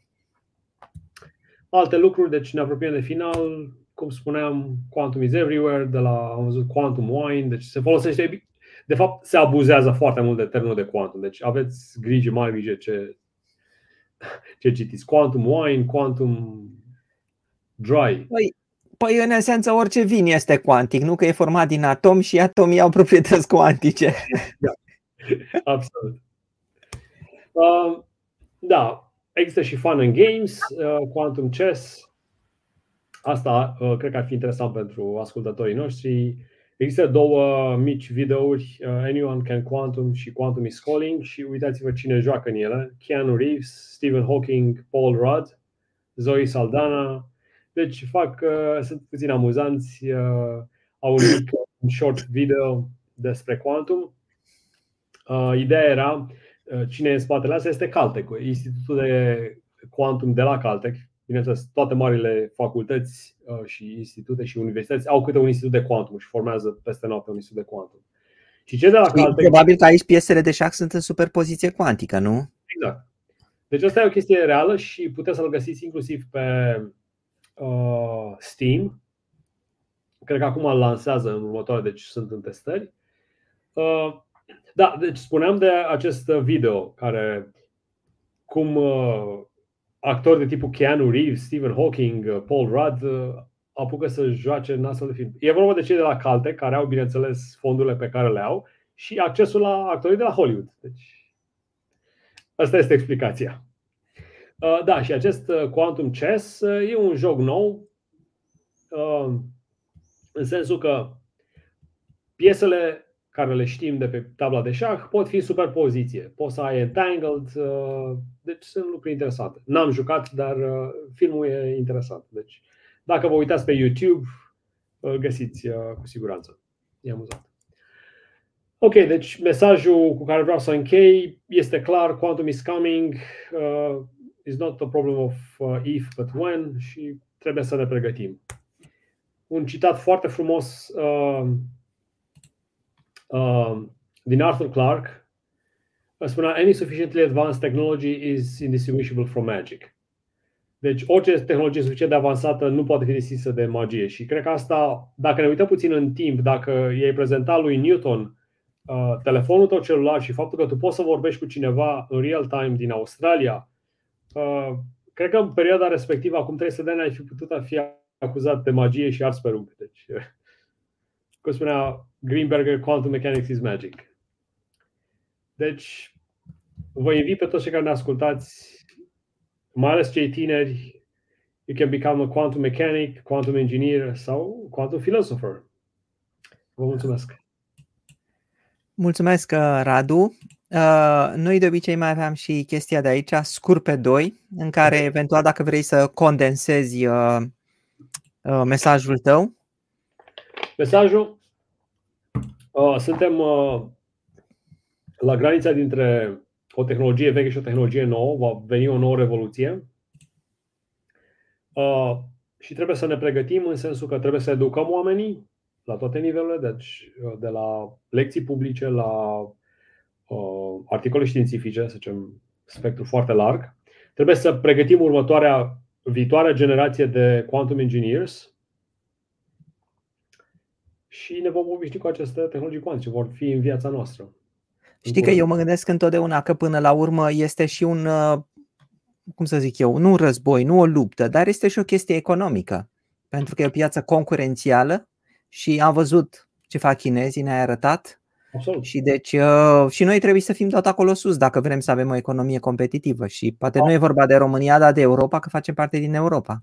Absolut. Deci uh, scopul nostru în proiectul de care vă spuneam, Qtestrat, este ca România, deci viziunea noastră, uh, misiunea este ca România să fie producător și producător, nu numai consumator. Pentru că e clar că vom fi consumator, vom cumpăra de la alții lucruri care nu le putem face în țară, dar va trebui să facem și noi, măcar lucrurile la care ne pricepem bine, o bucățică dintr-un aparat, o... dar lucrurile se pot face, dar asta pentru asta trebuie educație. Deci vrem să fim producători și nu numai consumatori de tehnologie. Cred că asta ar fi un mesaj care aș vrea să las tânăra generație. E foarte frumos. Ada, uh, luăm întrebări? Uh, începem, da, să luăm întrebări. Am strâns uh, pe parcursul discursului foarte multe întrebări. Le vom lua rând pe rând pe o parte dintre ele ca să mai lămurim din ce au întrebat oamenii. Unele dintre ele au venit în timp ce eram, să spunem, în prima parte a discuției, a discursului lui Radu și am menționat un pic mai devreme aplicațiile militare uh, și Matei E întreabă dacă mai există tendința ca primele utilizări ale unei tehno- noi tehnologii să fie militare și dacă va fi la fel, dacă tu, Radu, crezi că va fi la fel și cu tehnologia cuantică. În paralel. Deci este clar, sunt aplicații militare și uh, unii dintre primii utilizatori. Deci în China, rețeaua pe care o au Uh, conectează armata, guvernul, uh, universitățile, băncile. Deci băncile vor fi una dintre principal, unul din principalele use case-uri, deci un utilizatorii principal, pentru că pe ei interesează să securizeze uh, transmisiile. Știu că discutam cu cineva de la uh, o bancă din România, uh, sunt interesați să securizeze, măcar să-și testeze, pentru că știu clar că este o tehnologie nouă și că Uh, întotdeauna trebuie să fie la bleeding edge a tehnologiei, deci trebuie să fie acolo, pentru că altfel rămân în urmă, deci vor fi depășiți de concurență. Să ofere noi servicii. Bogdana Andrei Miu, ar putea fi programată o inteligență artificială pe un calculator cuantic? Cât de mult ar îmbunătăți-o? Și nu știu dacă ai văzut ultimul podcast pe care l-a făcut Mișio Kaku, destul de controversat de altfel, că exact am mers pe chestia asta, că o să fie efectiv o explozie dacă le combin pe cele două. Da, uh, care ar fi răspunsul tău? Uh, da, deci referitor la Michio Kaku, n-am citit cartea lui, știu că are o carte de, uh, care dezbate problema quantum uh, technologies. Am citit un blog al unui respectat uh, universitar și cineva care e un nume în domeniu, care spune că it's one of the worst books on quantum he ever read. Deci nu pot să spun nimic altceva pentru că n-am citit cartea lui. Bun, legat de uh, poate fi programată, da, pentru că uh, grupul de inteligență artificială de la Google se numește Quantum Intelligence și au aplicații de astfel de. Deci se pot face, sunt, uh, uh, sunt lucruri care accelerează uh, inteligența artificială. Pentru că, de exemplu, la un moment dat ai, trebuie să cauți într-o bază de date foarte mare și te ajută, depinde de problemă. Deci sunt probleme care pot fi exponențial mai bune, altele sunt doar uh, cu square root of n. n fiind dimensiunea problemei. Deci, uh, deci da, există un domeniu, un subdomeniu, aș zice, quantum artificial intelligence. Uh, da, sunt atât de multe, deci efectiv sunt atât, atât de multe, eu am vorbit numai de patru domenii foarte mari, dar sunt atât de multe domenii și subdomenii încât este apro- aproape imposibil uh, să urmărești tot ce se petrece în literatură. Deci țin minte că în 99, în 2000, anii 2000, cam știai cam pe toți din domeniu, știai cam ce se întâmplă. Acum apar sute de articole, deci e imposibil să ții, să ții, să ții uh, pasul. Absolut, da. Întreabă Kiki Riki ce șansă are o țară mică să aibă acces la o astfel de tehnologie. Ai spus că vrei, uh, vrei încercăm. Foarte mare. Scopul acestei dezvoltări este ca România să fie și jucător, nu doar cumpărător. Foarte mare. Pentru că avem o groază de tehnologii uh, și expertiză în laseri, în microelectronică, în nanoelectronică, în nanotehnologie care pot folosi, deci se pot aplica toate aceste lucruri, se pot aplica la. Iar vorba de acces. Păi acces o să ai oricum, pentru că faci parte din EuroQCI, deci va trebui, pentru că s-a semnat un acord, va trebui să-ți dezvolți o rețea de, de informații cuantice. Exact cum e cloudul guvernamental. Deci dacă aveam discuția asta acum 10 ani, poate cineva ar fi întrebat ce șansă are România cu o țară mică să aibă acces la cloud technologies. Uite că are, deci nu văd de ce n-ar avea acces. Adică uh, vei avea acces la calculatoare cuantice. Chiar acum poți programa un calculator cuantic, deci nu trebuie decât o tabletă sau un calculator. Îți faci un cont pe IBM Quantum, înveți bazele, există tutoriale, înveți cum să-l programezi și ai 5 qubits, 10 qubits, dacă plătești mai mult, astea sunt free. Deci, efectiv, n-ai nevoie uh, să plătești absolut nimic. Cei care vor să programeze serios și au nevoie de mai mulți qubits, se poate face. Faci un partener cu IBM-ul sau dacă ești la o universitate, uh, plătești acces uh, exact cum plătești, de exemplu, cloud access la Amazon. Amazon, by the way, deci uh, Amazon Web Services, deci cei care îți oferă computing classic in the cloud, să zice că tu ești o companie mică și n-ai bani să-ți cumperi un, super, un supercalculator și vrei să simulezi ceva important. Și decât să ai tu infrastructura ta, plătești pe as a service, deci software as a service, plătești Amazonului și tu rulezi pe calculatoarele, pe supercomputerele și pe super serverele lor. La fel, Amazon acum au început să uh, ofere servicii de quantum. Sunt 3 sau 4 calculatoare cuantice pe care tu ai acces, plătești acces dacă vrei și le programezi. La fel Microsoft uh, Azure, deci este uh, cloud computing-ul lor. Deci faci, da. tu faci clasic Uh, faci uh, quantum, uh, classical computing in the cloud, deci folosești resursele unor firme mari, cum sunt Amazon și um, Microsoft, uh, ei au început să dezvolte, bineînțeles, e un serviciu de nișă, dar poți să faci chestia asta. Quantum Azure, Quantum uh, Web Services. Deci au astfel de lucruri. Uh, Leonard, care ar fi aspectele negative ale tehnologiilor cuantice, bineînțeles pe lângă Apocalips, Quantum Apocalips ce ai spus tu, căci după cum se știe, fiecare descoperire are două tăișuri și cu cât tehnologia e mai potentă, cu atât și riscurile sunt mai mari. Uh, aici iarăși eu cred că o întrebare de sociologia științei, pentru că orice unealtă e neutră. E, depinde cum o folosesc oamenii. Focul a fost nemaipomenit. Ne-a permis să ne iluminăm când s-a descoperit acum milioane. Când a fost, da. Uh, dar în același timp a permis și să arzi uh, vrăjitoarele pe rug. A permis să faci războaie. Deci aici e vorba, cred că, și de educație, adică să înțelegem lucrul acesta și uh, orice unealtă, absolut orice unealtă, ca și chat GPT-ul, poate fi folosit și pentru scopuri bune și pentru scopuri reale. Deci, aspecte negative, bun, pot să vorbesc despre cel strict tehnologic, faptul că un calculator cuantic va sparge securitatea internetului, deci va compromite securitatea internetului. Deci toate codurile pe care le ai acum vor, vor trebui înlocuite, pentru că nu, nu vor mai fi sigure. Deci ăsta e un risc care îl văd. Vorbeai mai devreme de uh, felul în care este folosit termenul cuantic în mod uh, abuziv. Uh, poate că poți să un pic uh, explici, întreabă Gigatron, uh, dacă există o legătură între mecanică cuantică și psihologie. Uh, doar în mintea unora. Uh, da, deci e ciudat. Suntem în secolul 21 și oamenii încă mai cred în pământul plat. Deci văd. Deci mi este imposibil să.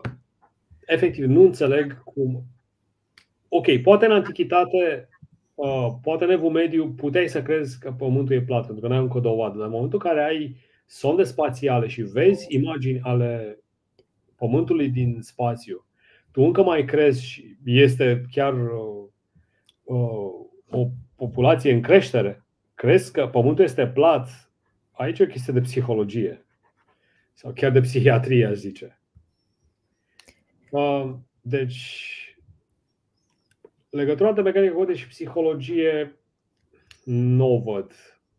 Ai putea poate explica sau la un moment dat să poți explica anumite procese neurochimice, neurofiziologice, dar cred că suntem încă departe de asta. Au fost niște speculații cum că uh, niște microtubule care există în neuron ar funcționa pe model cuantic.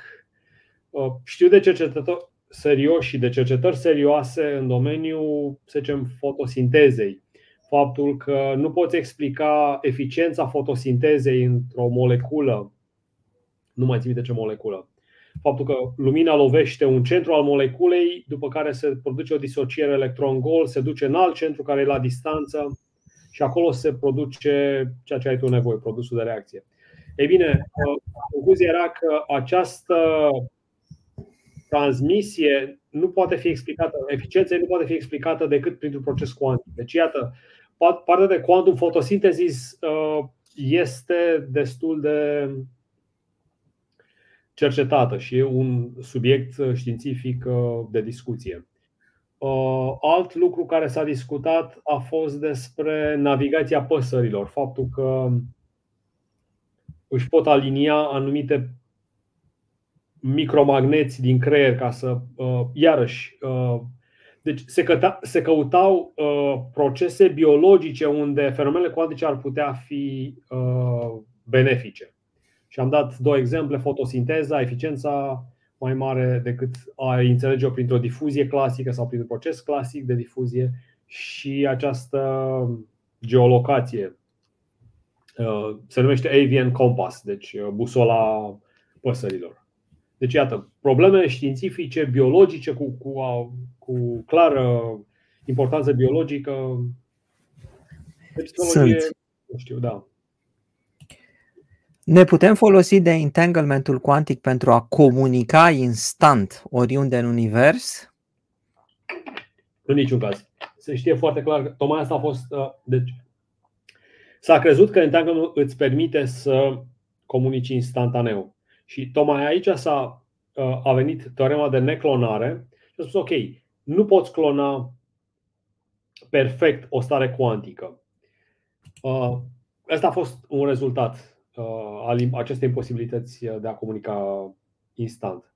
Comunicația înseamnă să transmiți un mesaj. Vreau să transmit 0 sau vreau să transmit 1. Uh, corelația cuantică este mai ciudată.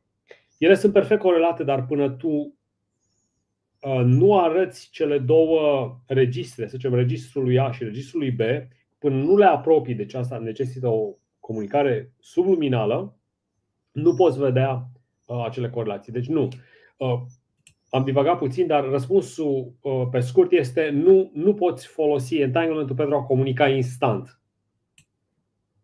Deci uh, e o corelație neclasică, dar nu îți permite comunicarea supraluminală.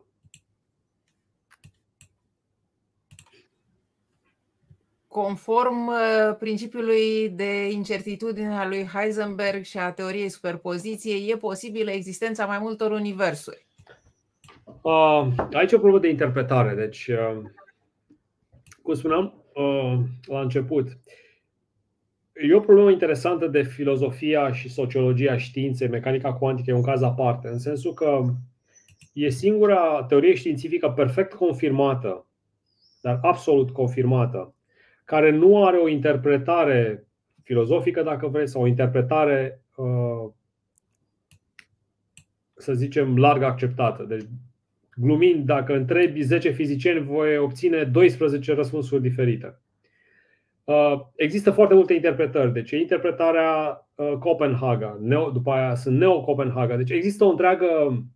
Cred că este chiar un articol sau o carte în care s-au catalogat toate interpretările, nu știu, sunt 20, 30, poate chiar mai multe, cu variante și subvariante. Deci interpretarea clasică Copenhaga, după aia este De Broglie Bomb, în care ai o undă pilot care e nelocală și uh, după aia este acest uh, Many Worlds Interpretation al lui Everett, uh, QBs, Quantum Bayesian și așa mai departe proponenților se ceartă între ei. Deci nimeni nu contestă corectitudinea mecanicii cuantice. Ceea ce contează este ce înseamnă. Și uh, aici e o problemă de interpretare. Deci, uh, unii spun că da, asta exact uh, ce ne arată mecanica cuantică, că sunt uh, mai multe universuri. Personal uh, îmi displace, nu știu, nu, e o chestie care nu, nu o pot digera, această many world theory. Mi se pare că se populează și practic se dezvoltă, se E o inflație de universuri care nu ai acces la ele și nu, nu mi se pare o teorie personal. Alții sunt fizicieni absolut reputați care, da, bineînțeles, care e problema. Eu personal nu, nu agrez. Uite, o întrebare oarecum de știință, tehnologie. Nu înțeleg cine investește în startup-uri.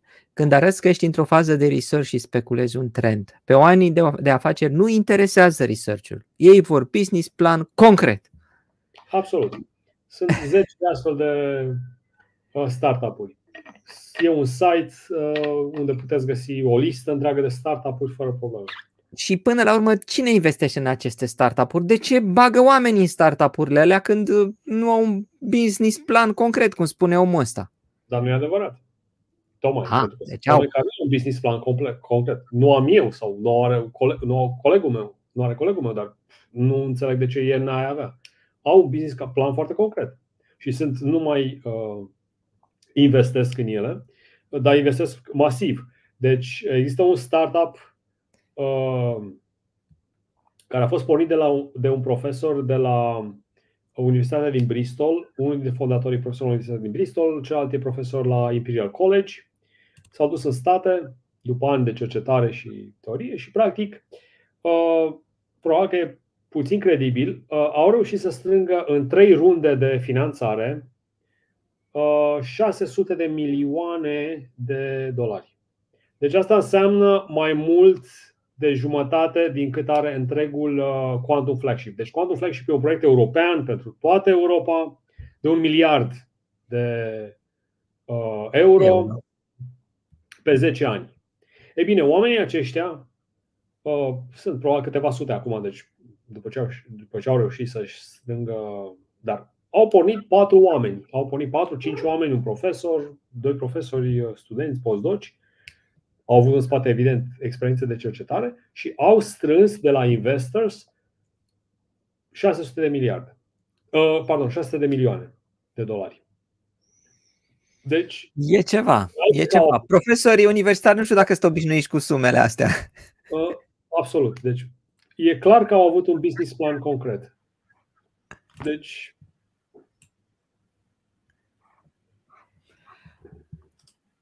Bun, uh, continuă să vină întrebări de la oameni care uh, vor să înțeleagă un pic mai bine cum funcționează uh, lucrurile și care vor și ceva speculații. De pildă, uh, Anthony Michael uh, întreabă care ar fi, după părerea ta, al cincilea salt tehnologic. Nu știu. Răspunsul e foarte simplu. Nu știu. Bun, atunci uh, rămânem în zona speculației.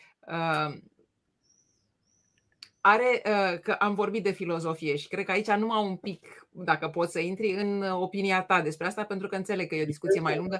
Lumea cuantică subminează în vreun fel valorile clasice? O altă activitate umană. Deci, de ce ar submina Dali uh, valorile umane? Nu. Deci, o activitate umană este o activitate pur umană și, practic, curiozitatea noastră. Adică, cred că ne caracterizează. Adică, ca să fii un bun cercetător, uh, trebuie să fii foarte curios, trebuie să ai curiozitatea aceea care nu te lasă să dormi noaptea. Cum merge chestia? De ce? De ce misterul acela? Deci să, pur și simplu atingi cu mâna misterul și încerci să-l, să-l explici. Deci e o activitate pur umană. Și cred că e ceea ce a, a împins specia umană dincolo să treacă oceanul, să nu se mulțumească, să coboare din copaci, să descopere focul. Adică e absolut uman. Uh, uite, o să închei cu această întrebare, Radu regulile, legile cuantice se aplică lumii micro și nu lumii macro, spune el. Care este limita dintre cele două lumi? Eu aș reformula-o puțin. Cât de mare poate să fie un sistem cuantic și încă să-și păstreze proprietățile cuantice? încă nu știm. Deci se împinge limita asta tot timpul. Deci, uh, în discuțiile inițiale, Heisenberg propunea Heisenberg cut, deci faci un, o tăietură între lumea micro și lumea macro. Unde este aparatul de măsură? Aparatul de măsură e o chestie clasică. Unde se întâmplă acea tranziție? Nu știm încă. Se vorbește de decoerență, se vorbește despre. Bun, deocamdată uh, s-a făcut uh, experimentul cu două slituri, cu, cu două fante, cu atomi, cu electroni, cu uh, mici molecule, molecule de sute de atomi, buckyballs, de exemplu, de carbon 60. Uh, s-au pus în superpoziție, se, se încearcă și se împing lucrurile astea mai departe, se, se pune în superpoziție inclusiv mici sfere. Este un domeniu de cercetare uh, foarte uh, avangardist. Nu știm unde e limita. Deci, iarăși, teoretic, uh, mecanica cuantică trebuie să aplice la orice scală, nu are existat scală. De ce nu vedem o pisică vie și moartă în același timp? Nu știm, iarăși. Uh, uh, suntem la limita cercetării. Deci sunt lucruri interesante de aflat. Dacă am ști totul, ne-am plictisit și am plecat acasă. da, nu, e departe, e departe de noi chestia asta. Sunt atât de multe lucruri de aflat. Absolut. Anda, uh, trecem la ultimul concurs? Nu mai puțin că nu te da. auzi? Da, te auzi acum. Aș fi, aș fi citat un uh, stand-up comedian uh, irlandez, dar O'Brien, care spune desigur știința nu știe tot, dacă ar ști tot s-ar opri. S-ar numi religie. Nu, a, a spus s-ar opri, dacă ar ști tot s-ar opri. Corect. Ok. Uh, nu am în fața mea în momentul ăsta pinul pe care vreau să-l ofer, uh, pe pinul pe care vreau să-l ofer scrie A moment of science, please. Deci un moment de știință, vă rog. Cred că este un mesaj foarte bun de păstrat Uh, de pe urma acestei uh, discuții. Aveți 5 minute, pornesc în momentul ăsta cronometrul în care să ne scrieți în comentarii ceva, o idee, o poveste, o uh, relație matematică, o concluzie filozofică, ceva ce ați reținut din uh, discuția cu Radu din seara asta, ceva ce veți povesti uh, acum uh, colegilor de apartament, mâine colegilor de birou sau poate săptămâna viitoare, lăsați-ne un mesaj și o să selectăm uh, după 5 minute, așa cum știți, uh, random. Sau nu, uh, un câștigător. Da, și Radu, în astea 5 minute, de obicei obișnuim să povestim dincolo de laborator, deci cum arată viața unui cercetător atunci când nu e în laborator, când nu se ocupă de cercetare, tu ai și un, pentru tine, sau tu ești și un caz interesant pentru că tu ești un cercetător întors definitiv din România. Ai avut un traiect în străinătate și apoi te-ai întors. Poate vrei să ne povestești puțin și despre experiența asta. Uh, hmm, asta e... Da, a fost mai ciudat. Deci nu mă așteptam să mă întorc, nu o să era planul, dar la un moment dat, știi cum e, neprevăzutul uh, intervine și just happened. Uh, viața e normală, deci cu frustrările legate de birocrație, frustrările care le avem de zi cu zi, de greva profesorilor, de cei mici care trebuie să meargă la școală sau care nu-și fac tema sau care nu te ascultă, cu pasiunile legate de muzică, de alte lucruri. De... Deci, cred că e destul de.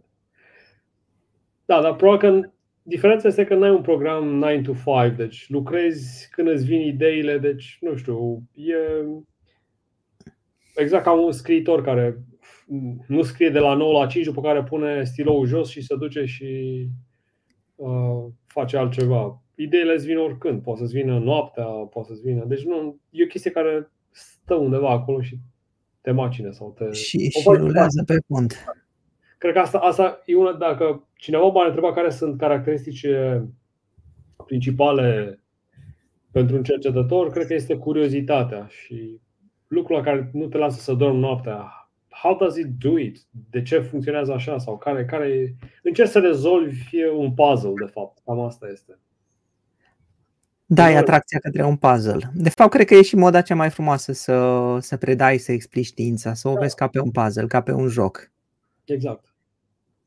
Dar nu e acea frustrare la un moment dat dacă îți vine ideea vineri seara când toată lumea spune Hai, vine weekendul, mă relaxez și ție îți vine o idee tocmai vineri seara să lucrezi la ea și ai weekendul în față și...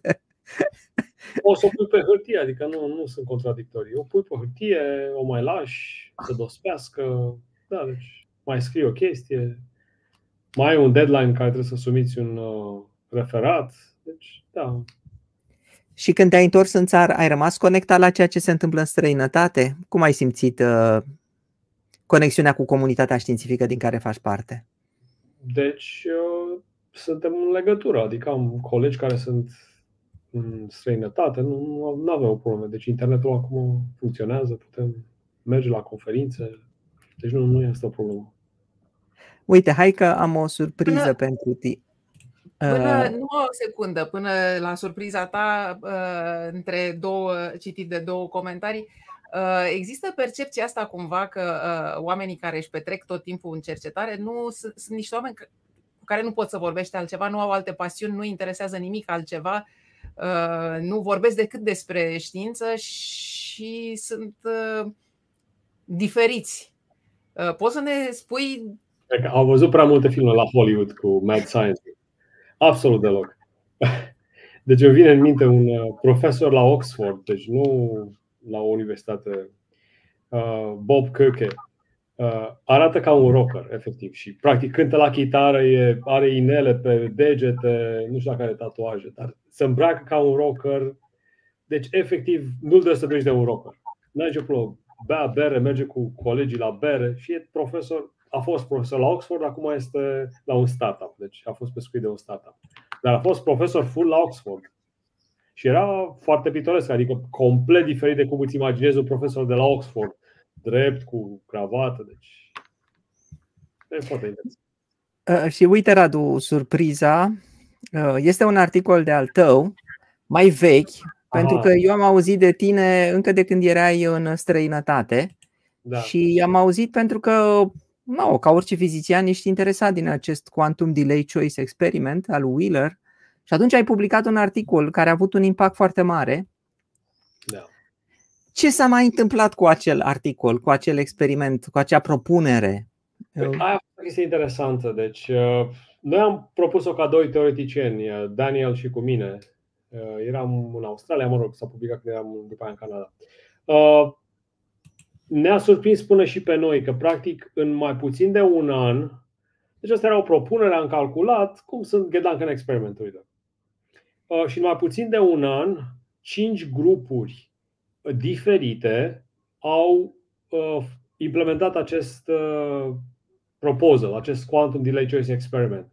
Deci erau un grup din Brazilia, India, China, Anglia, deci au fost două science back-to-back, deci două articole unul după altul, cum se spune, back-to-back în, în science, în care l-au, l-au implementat. Deci a fost și pentru noi, ne-a luat prin surprindere chestia asta.